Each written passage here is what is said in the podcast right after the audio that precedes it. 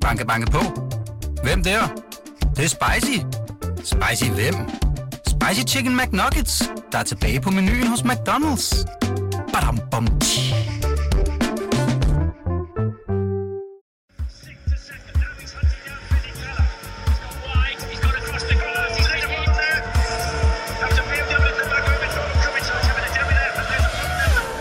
Hej derude, og velkommen indenfor her i studiet. Du har tunet ind på K-Magazine, der er BT's podcast om Formel 1. Mit navn det er Stine Braunschweig, og jeg er din vært, som skal dirigere jer godt igennem dagens emner. Og heldigvis så har jeg to kyndige gæster til at svare på alle mine spørgsmål, nemlig BT's Formel 1-korrespondent Peter Nygaard og racerkører Ronny Bremer. Velkommen til, drenge. Tak. Tak. Peter, havde du en god tur til Monaco? Ja, det synes jeg. Altså Monaco er altid en lidt speciel løb, og det er også en lang weekend, fordi de kører om torsdagen, så, så man er glad, når man skal hjem søndag eller, eller mandag. Men en god weekend, øh, set med udenlandske øjne. Med danske øjne kommer vi nok til at snakke lidt, lidt mere negativt om det. Hvor meget øh, lugter der egentlig af penge dernede? Øh, der stinker af penge. Ja. det er meget, meget uvandt for os. Jeg synes, det er så vanvittigt at se øh, alle de store både, der ligger derude i... Øh, Der bliver brændt lidt penge på den ja, weekend. det er jo fuldstændig grotesk. Altså. Ronny, øh, har du egentlig været nede til Monaco's Grand Prix på et tidspunkt? Jeg har faktisk aldrig været i Monaco, øh, så den, øh, den mangler jeg, men øh, bare på fjernsynet kan man jo godt se, hvad der venter en, så det er jo, det er jo nok et meget fedt sted at være. Det er også det, alle folk siger, når de kommer derfra, at det, er- det er et af de gode, og så er det jo bare bybaner, det er noget specielt, når det er bybaner. Har du så øh, alt andet lige haft en god weekend? Jeg har haft en god weekend, en, en travl arbejdsweekend, øh, som altid, men øh, ja, god weekend. Det er godt at høre. Lige om lidt, der tager vi hul på dagens udsendelse. Velkommen til alle jer, der lytter med.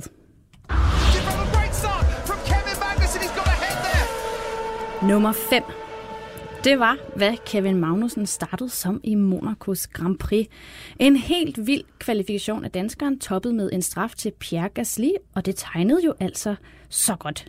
Lige indtil det ikke gjorde. For det blev altså en rigtig sløj dag på Haas-kontoret. Og Magnussen, han sluttede som, først som nummer 12, og siden som nummer 14 på grund af en tidsstraf. Men hvad var det, der ikke fungerede? Ronny for Søren, jeg sad der og tænkte, nu bliver det ikke meget bedre. Han kommer til at gøre det så godt. Og så sker alt det her. Først og fremmest, hvordan oplevede du hele det her løb? Jamen, det var sådan lidt op og ned. Altså, Monaco er jo kendt for at kan være ekstremt kedeligt, og det gik der også øh, tendensen derhen af til, at der ikke skete så meget. Men dog synes jeg, der var lidt øh, forskellige ingredienser undervejs, og det, der var mest spændende, var måske at se det her strategiting, om, om det kunne ændre nogen som helst øh, i, i det endelige resultat. Men jeg vil dog sige, at, at Kevin gjorde altså ikke noget forkert hele weekenden i min verden, og han kørte et, et rigtig godt løb. Det, det passede bare ikke. De lå bare det forkerte sted. Øh, så, så det var ikke, fordi han havde sådan et, som vi har set det på gang, et dårligt løb, hvor han ikke performede. Jeg synes faktisk, han performede rigtig godt, men det, det passede bare ikke ind i. Og når du kører på togskinner, så er det svært at hoppe togskinnerne over for at komme forbi et tog, der er foran dig. Øh, og det, det er jo så bare det, der er resultatet af det. Nej, Kevin Magnussen gjorde altså ikke nødvendigvis noget forkert, men måske var der nogle andre, Peter, der, øh, der, der fik ørerne lidt i maskinen. Du var jo dernede og helt tæt på det hele. Den strategi, som Haas havde lagt, og det her pitstop, der jo et eller andet sted koster ham øh, rigtig, rigtig dyrt. Hvordan har, øh, har Haas håndteret den situation i forhold til at skulle finde ud af, hvad det var, der ligesom øh, gik galt, hvis vi overhovedet kan kalde det det? Jamen, øh, det er meget nemt at sidde her bagefter og sige, at der gik noget galt, for det gjorde der, hvis du starter 5 og har sluttet 12, og så er det gået et eller andet galt. men, men det er, det har jo efter min mening ikke noget forkert. Altså, for det første, en strategi i kan du lave alle mulige simulationer på forhånd, men, men du skal alligevel ændre den undervejs, fordi der sker så mange uventede ting med, med safety car og så videre, der kommer ud. Så, så, så man skal simpelthen øh, være lynhurtig til at improvisere. Og når, når man er på det tidspunkt i løbet, hvor, hvor, hvor ens dæk er ved at være færdig, det man har startet på, og øh, der kommer safety car, og de, de, de kører foran, der går i pit. Så det eneste rigtige, det er at gå i pit selv. Og så viste det sig bare bagefter, at det var så en, en forkert beslutning, men, men øh, det er nemt at være bagklog. Og jeg synes, øh, alt den her snak om, at øh, det var uprofessionelt, at har så videre, hold nu op. Øh, I situationen var det den helt rigtige beslutning, de to. Ja, det, altså, vi kan jo, jeg, jeg ved heller ikke, om man som sådan synes, at det var, at det var for dårligt, fordi der, der skete jo også rigtig mange ting i det her løb, som vi vender tilbage til, som ligesom også fik konsekvenser for det her. Men Ronny, jeg tænker, man, man sidder stadigvæk i en harsgarage og skal evaluere på det her, og på de beslutninger, der så bliver truffet. Hvordan, hvordan øh, bruger man ligesom det her til, i, for, for, i et forsøg på i fremtiden måske at undgå fejl af den her kalender? Ja, man, man skal tage lidt, altså jeg er for en gang skyld rigtig meget ret i, hvad Peter siger. Man, man skal tage det som, at på det tidspunkt, så var det det rigtige at gøre at køre i pit, og man skal tage det som, at de her dæk her, de, de kører bare for lang tid nogle gange for nogle andre, der gør, at strategien ikke passer. Men jeg garanterer dig, havde de taget chancen og bløde ude, og det ikke var det, så har der været ramaskrig. Hvorfor fanden kører de ikke i pit, når de andre gør sådan noget andet? Og det er det, der er sådan lidt halvfarligt nogle gange, afhængig af, hvor du ligger i feltet, så bliver du nødt til at gøre det samme som de andre. Du kan ikke altid bare satse. Der er jo rigtig mange penge på spil, så det er nemt at sidde derhjemme og bare sige, hvorfor fanden kørte de ikke bare videre, eller hvorfor gjorde de ikke det ene eller det andet og sådan noget. Men på det tidspunkt tror jeg, en næsten hvilken som helst race engineer vil have pittet på det tidspunkt, øh, der hvor Kevin han lå. Han var bare uheldig at ryge bag i, i øh, hvad hedder det, um, Ricciardo til at starte med, som gjorde det værre. Var han nu bare kommet foran ham i pitten, så var der måske også sket lidt, og så senere hang han jo bag i øh, alle mulige andre også, som, som ikke gjorde det bedre. Så det var bare lidt uheldigt i forhold til omstændighederne. Der var ikke nogen, der kunne forudse, at øh, for eksempel McLaren kører tre sekunder langsommere på omgangen lige pludselig, og, og man ikke kan komme forbi. Så en hel masse ingredienser, der er svært at, at evaluere på og gøre anderledes, end nogle gange så er det bare sådan. Ja, og netop apropos McLaren, Peter, øh, fordi der var jo øh, noget andet i det her løb, der også løb med opmærksomheden. Og det var jo altså øh, Lando Norris, øh, der jo faktisk var ude og få ret stor kritik efter løbet, med de her beskyldninger om, at de jo i en eller anden forstand sænkede løbet, fordi de holdt en masse biler, der egentlig var hurtigere end dem bag sig. Hvad, hvad er din konklusion øh, eller analyse af det, af det, som McLaren de gør? Jamen, det var professionelt og dygtigt kørt. Lando Norris gjorde lige præcis det, han skulle. Øh, holdt de kører tilbage, som, som øh, kunne tro øh, først kørende en Sainz længere op foran. Så perfekt kørte han, af Lando Norris, og den her kritik er helt øh, uberettiget, synes jeg, fordi inden løbet snakkede Kevin og, og Günther Steiner om, at øh, det her var jo en bane, hvor man heldigvis ikke kunne overhale. så det ville de også udnytte, ikke? Og så udnytter Lando Norris det, og McLaren-teamet det. Øh, endnu mere dygtig, end, end, end øh, Haas og Steiner kunne komme afsted med. Så dybt, dybt, dybt, dybt uh, professionelt, dybt, meget, meget dygtig kørt der Lando Norris, så sådan nogle kører kunne, kunne holde tungen lige i munden under de her svære betingelser. Så uh, respekt for det. Ja, Ronny, er det så bare alle de andre hold, der har ligget bag ved Norris, der bare skal tørre øjnene og eller være med? Og, øh... Jamen, det er klart, man brokker sig, men, men det er rigtigt, han gør ikke noget forkert, og det, det er det, der er det fandens, hvis du er i, i et forkert hul på en bybane, hvor det er svært at overhælde, fordi du kan være nok så hurtig, men det hjælper ikke noget, hvis du ikke kan komme forbi, og du kan ikke, det, det er der, jeg savner lidt, jeg har været inde på det noget tidligere, noget strategi med benzin og sådan noget andet, fordi så kunne du måske have lavet lidt om på din pitstop-strategi og, og pit på et andet tidspunkt. Nu ser vi stort set kun et pitstop hver gang, og det er bare dæk. Det vil sige, der er ikke rigtig den der store shuffle, hvor hvis det nu tog noget længere tid, og der var nogle flere ting, de skulle gøre, var der også større chance for, at noget gik galt, og nogen kunne være lidt hurtigere, så kunne vi se noget, der ændrer sig. Men, men nu er det bare, når der er sådan en situation, og en, der ikke er hurtig nok, så er det rigtig svært at komme forbi, og så, så bremser det bare hele feltet, øh, fordi de bliver ikke rigtig nogen strategimuligheder, du kan lave om på, og det, det er bare name of the game, når reglerne er som det er.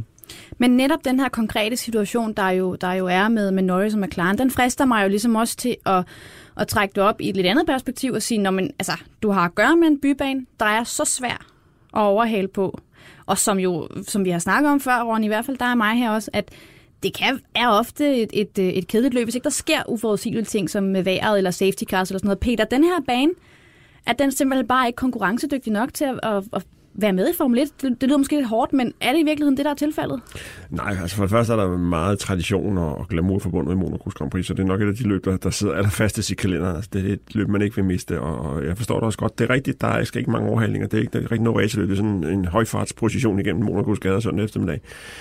Men til gengæld, så, så er lørdagens kvalifikation jo fantastisk. Altså, det, aldrig ser man kørende levere på, på det niveau, som de gør under, øh, under kvalifikationen, så tæt på barrieren, som de kører. Og, altså, det, det er fantastisk Formel 1, øh, og tilskuerne er tættere på, end, end de er på nogle andre, andre baner.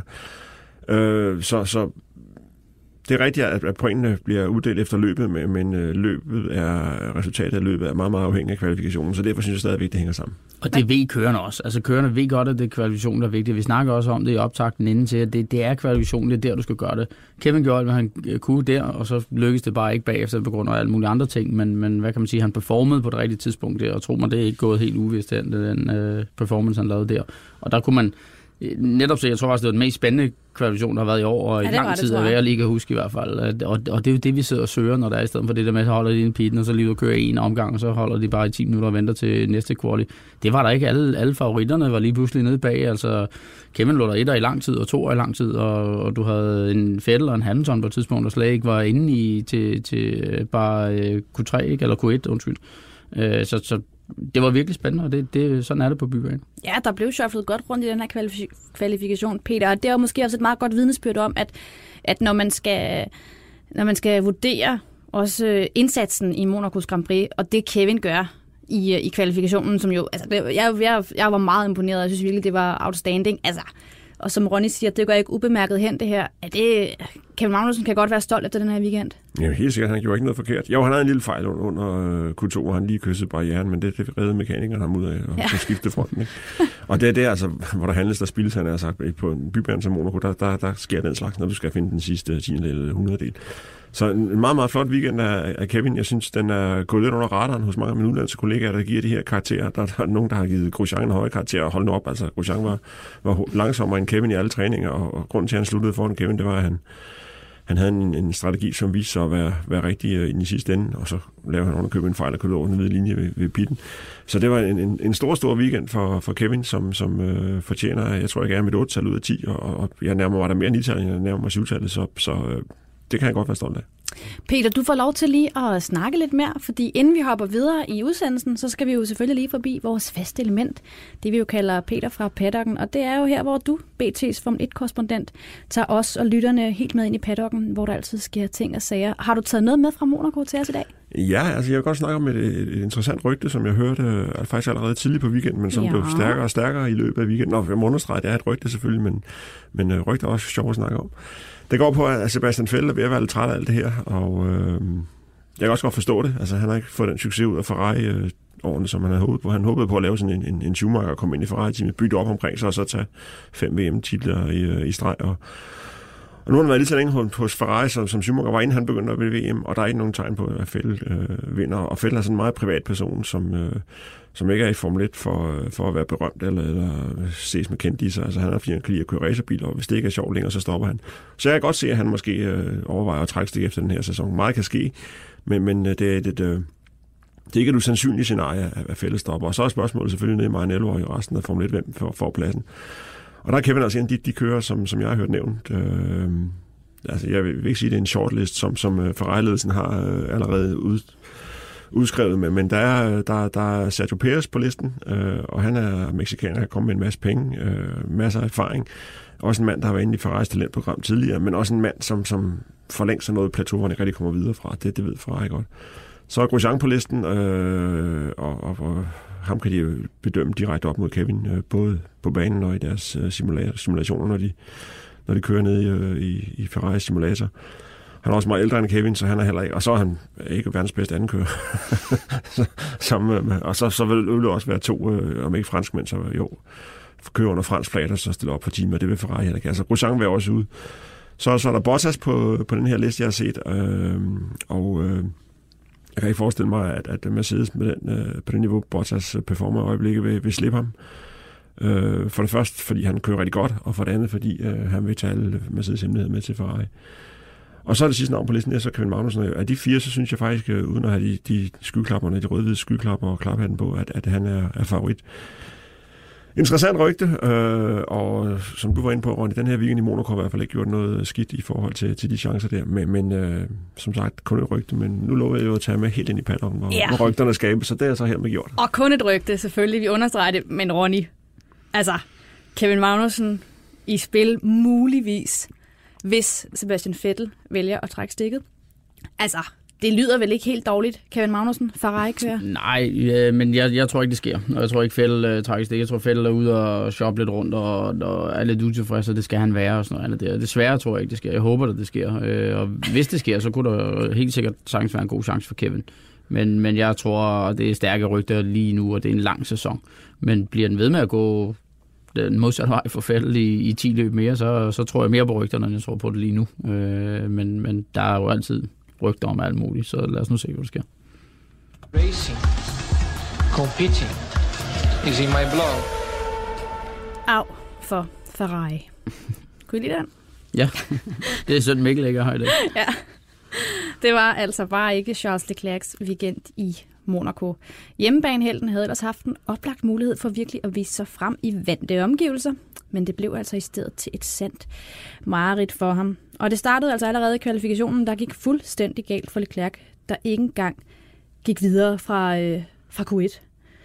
Og det er blandt andet, fordi han fik en melding fra holdet om, at den tid, han havde sat, ville række til at gå videre, men det gjorde den altså ikke.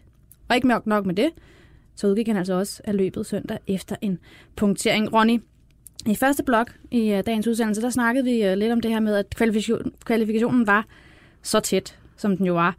Men hvad i alverden var det, der gik galt for Charles Leclerc og Ferrari? Jeg tror, det var en blanding af flere ting. Så vidt jeg husker, var, der også ham, der skulle ind på vægten og blev skubbet tilbage. Og Ja, sådan det noget der. Der, der, der. Som jeg sagde, inden vi gik på her, det, der udadtil ser det simpelt ud, og, og store hold ser ud som om, når du skal lige gøre sådan og sådan og sådan, bum, så er I indenfor. Men der skal altså ikke særlig meget til, før der øh, opstår lidt øh, forvirring. Og Fettel øh, ramte også væggen og skulle til at have frontvingen på og alt muligt andet. Jeg tror, der sidder nogle ingeniører, og måske lige kigge på det forkert, og så tror jeg, hvis man skal være helt ærlig, så tror jeg også selv, nogle af de tider, jeg sad og så til at starte med, så tænker jeg, okay, det, de burde være med. Og lige så gik det altså bare stærkt. Så var der altså nogle tider, der blev futtet ind øh, hurtigt, som, som gjorde, at det ikke kunne være. Jeg vil så sige, der hvor i min optik Ferrari gør den største fejl, det er, at belært af tidligere, så var der rigtig mange, der havde trafik på deres omgang til at starte med. Det burde de måske have kigget på, og derfor tror jeg, at tiden lige pludselig blev rigtig hurtig øh, undervejs på, på et kort stykke tid. Og så var de bare ikke klar, så tror jeg, de var lidt overconfident, fordi nu har det gået så godt i, i træningerne og sådan noget andet der, så, så tror de to lidt for let på det hele, fordi Fettel havde altså også svært ved at komme ind, og kom kun lige ind på sidste omgang, meget bekendt. Øh, Så, så, Ja, det var Det ham, der skubbede Leclerc ud. Ja, lige præcis, men det var ikke sådan, så du ved, at de var, nå, det kørte bare, og vi sad lige og ventede stille og roligt. Han var ude og prøve at køre omgang hele tiden, og ødelagde som sagt sine vinger og måtte ind igen. Og der skulle de måske allerede have tænkt lidt mere over øh, tingene ved Ferrari, men det er jo ikke sådan, at man kan sidde, hvis man har lagt en strategi, så kan du ikke bare lige sige, nå, nå nu tager vi lige en omgang mere. Det, det, det kan ødelægge meget mere til de næste kvalifikationer, og det er der, det går lidt galt, at som storhold har du som udgangspunkt altid en chance for at gå videre for Q1 næsten uanset hvad du gør. Så det er jo sådan nærmest første gang i lang tid, at det ikke er lykkedes sådan et stort hold at komme ind. Og der, der tror jeg bare, de tog for let på det, og så, så kom det bag på dem lige pludselig, hvor hurtigt der blev kørt. Men Peter, kan vi blive enige om, at det her, det må altså helst ikke ske, og slet ikke for et hold af den kaliber?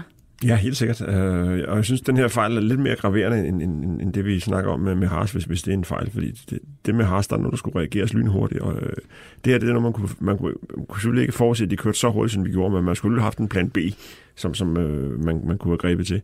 Og der synes jeg, at øh, det, det, var, det, var en, det, var en, det var en brøler af Ferrari-teamet, øh, og ikke ud over Leclerc på, på hjemmebane.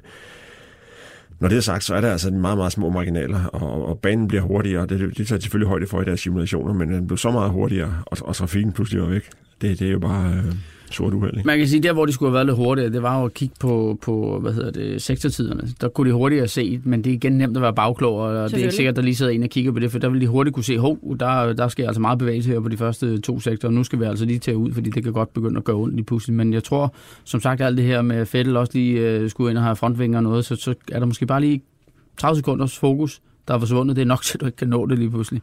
Så, så helt klart en kæmpe fejl, og, og det må ikke ske, men, men jeg tror også bare, at den almindelige lytter skal forstå nogle gange, hvor, hvor nemt tingene ser ud, når de fungerer, men hvor meget det egentlig kræver at få det til at se så nemt ud. Det, det er en stor øh, hvad kan man sige, præstation. Og selvom han var kommet på banen til sidst, det er det ikke sikkert, at han har forbedret sig, for der var trafikken jo hæftigt. Ikke? Ja. Så, så, så, øh, altså, Men ikke desto mindre, altså de tv-billeder, jeg sad og så af Leclerc, da han så kom øh, tilbage i garagen, og, og, og kameraet, der selvfølgelig fokuserede på ham.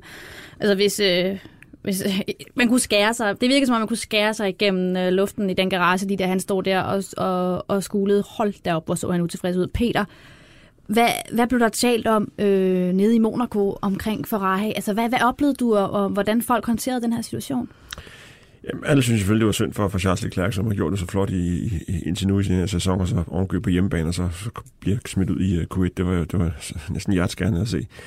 Men, men der snakkes åbenlyst om, at, at Ferrari-ledelsen, som, som jo skiftede op til den her sæson, og som alle troede, nu blev det rigtig godt, og nu kom Binotto ind, og det var en fornuftig mand og så videre, og ham og Ejre Bene røg ud, som, øh, som viser ikke at være løsningen, ikke? Og, og så, øh, så, så er det bare ikke blevet bedre. Det, det, det går stadig op i her, der briller med, med alt for jævne mellemrum. Så, så der snakkes om, at, hvornår kommer den næste fyringsrunde i Ferrari allerede, og, og jeg tror ikke, det er en løsning. Jeg tror, at de, de her folk, der er på de pladser, der lige finde, der, finde sine fødder, og, og så forhåbentlig få noget bedre ud af det. Men, øh, Ferrari er bare et, et så hø- høj øh, emotionelt team, og de er under så stort pres fra, fra hele Italien, og specielt den italienske presse, at øh, nu skal der snart ske noget, og så, så det, der skal ske, der er, at man fyrer nogle folk. øh, og, så jeg er spændt på, hvad, hvad vej det går. For, for ledelsen, som den er nu, er, den har ikke den selvtillid og, og, og det overskud, som man skal have for at, at kunne udfordre Mercedes, der bare tomler ud af. Ronny, nu har, øh, nu har sæsonen jo været i gang i et lille stykke tid, og øh, selv med min beskedende erfaring inden for Formel 1, så kan jeg da godt se, at der øh, er begyndt at tegne sig et tydeligt mønster af, hvor det her i hvert fald peger i retning af. Var det her i din optik en understregning af, at altså Ferrari, de er bare længere fra Mercedes end først antaget?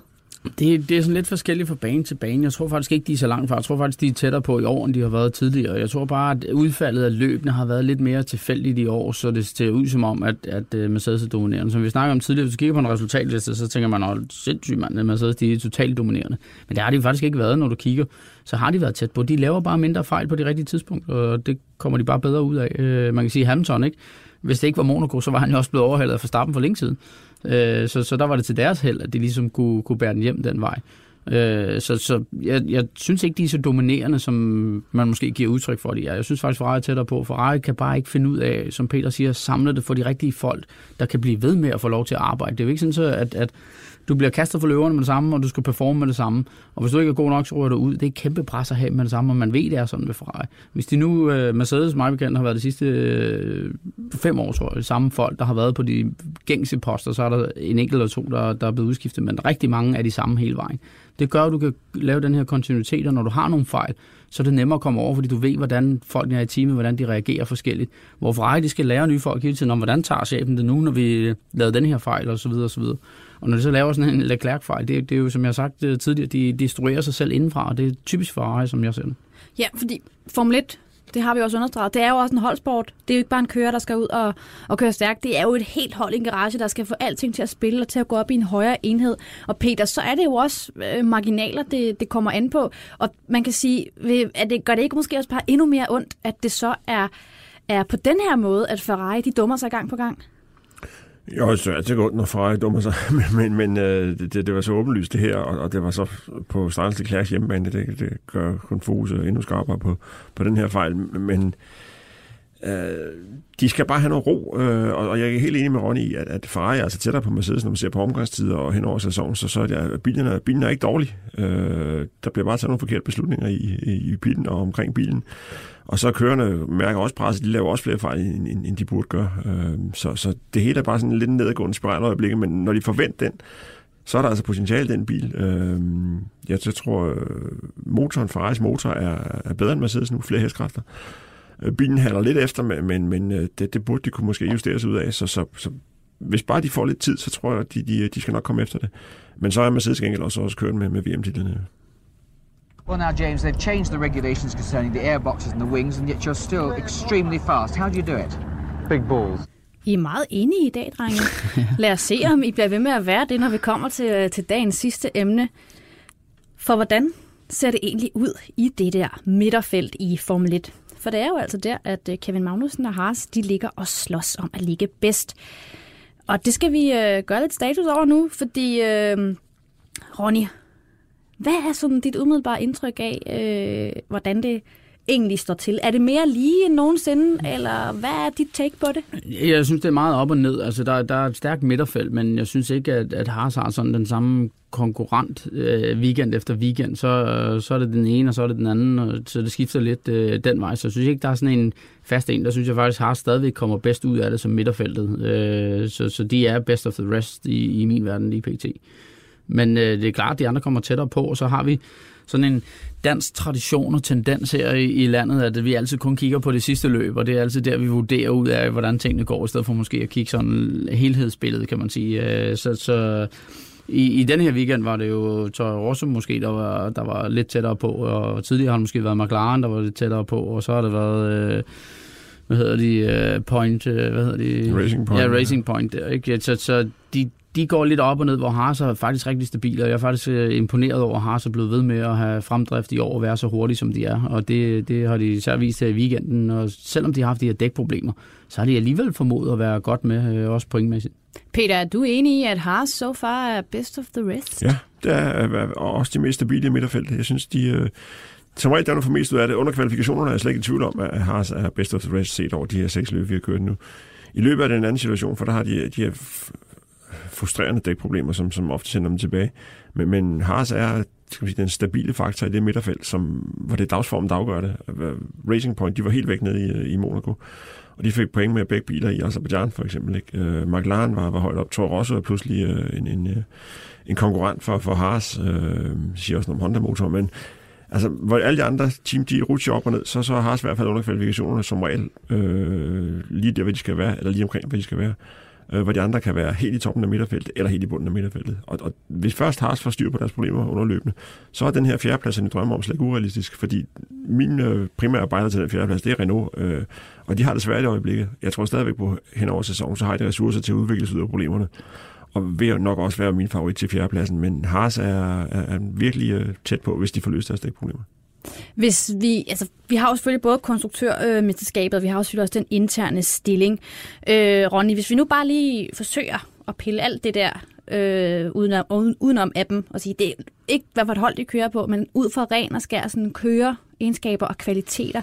Hvilken kører i det der midterfelt synes du så egentlig er Kevin Magnusens største konkurrent? Mm, Den er svær. Det, det, det tror jeg faktisk måske godt kunne være en Hylkenberg, øh, sådan lige umiddelbart, men, men det er svært sådan ud for køre, fordi du bliver stadig nødt til at vurdere for den bil, de har i, og ikke ud for, for køren. Ja, ja. Øh, så så der, der tror jeg måske, at det er Hylkenberg. Altså en, en Kviat kan også nogle gange, men jeg synes han er også lidt op og ned. Altså han har faktisk overrasket mig lidt positivt i år. Jeg synes faktisk, han har haft meget speed i, men, men der sker stadig ikke nogen af de der famøse ting omkring ham, som, som der altid har gjort. øh, men øh, ja, så umiddelbart Hylkenberg, vil jeg sige, øh, er nok den, den stærkeste konkurrent. Det var han så måske ikke i weekenden, det var måske Ricardo, men, men øh, normalt så plejer det at være Hylkenberg. Kan du godt købe ind på den, Peter? Ja, vi skal jo ikke være enige hele tiden, men, men Det er også kun i dag, det er jeg. godt nok blevet forår her i Ja, studiet. sikke en stemning. Ja, øh, nej, ja, Hylkenberg er i hvert fald en af, af- Kevins øh, primære konkurrenter, og jeg vil også nævne Ricardo som, som den anden. Øh, det er de, de to, som øh, han får sværest ved at, at slå i, den- i, i den samlede stilling, det er jeg sikker på.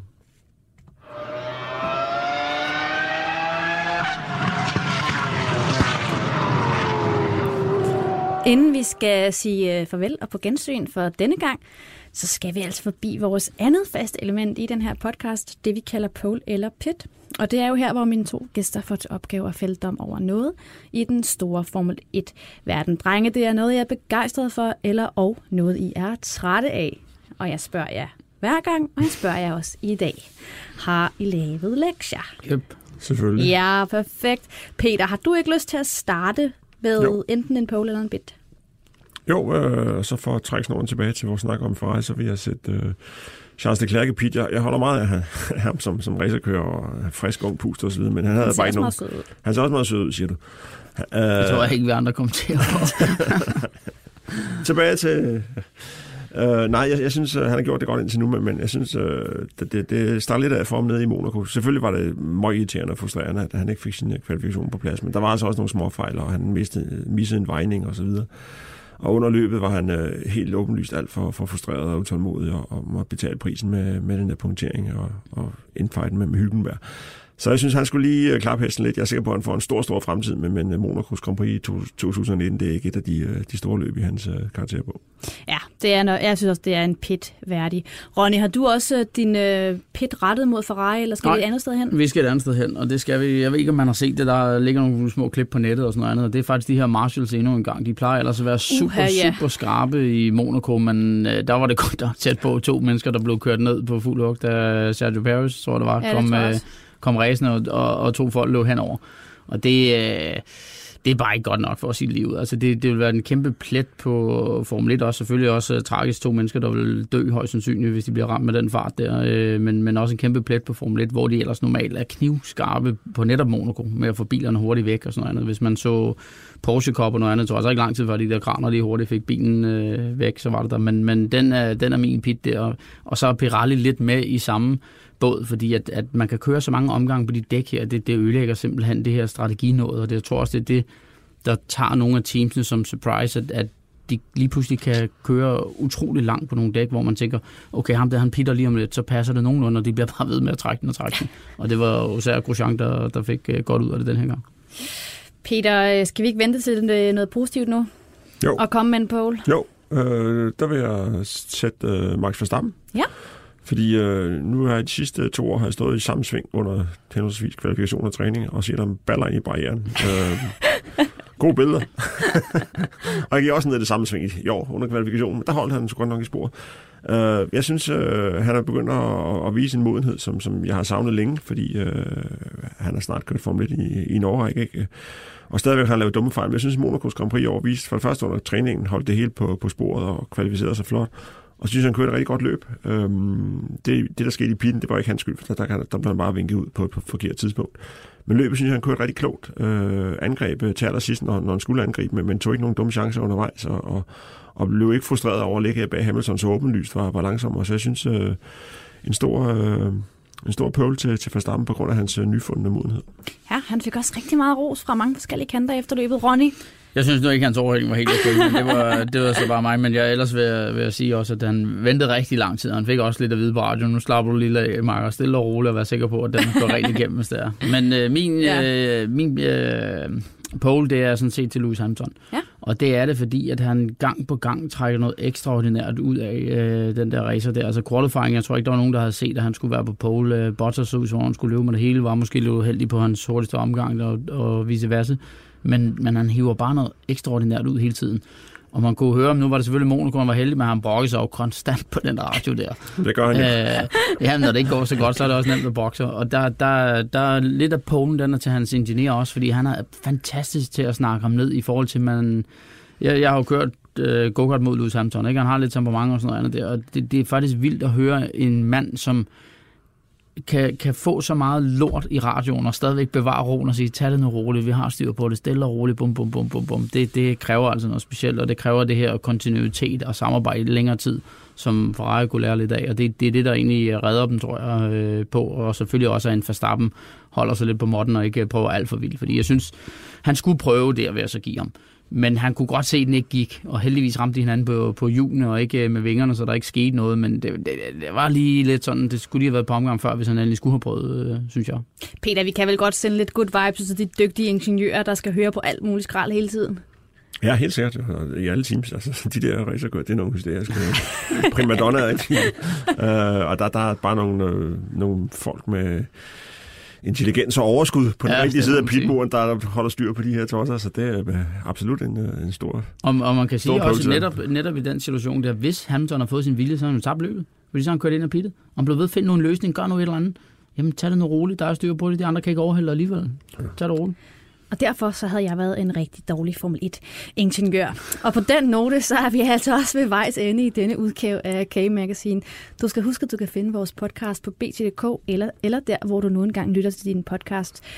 I uh, iTunes kan du også finde vores andre spændende podcast, både Transfervinduet og Bettingklubben. Og så er der bare tilbage at sige uh, Ronny Bremer, Peter Nygaard, tusind tak, fordi I var med. Så. Og jer, til jer derude, vi høres.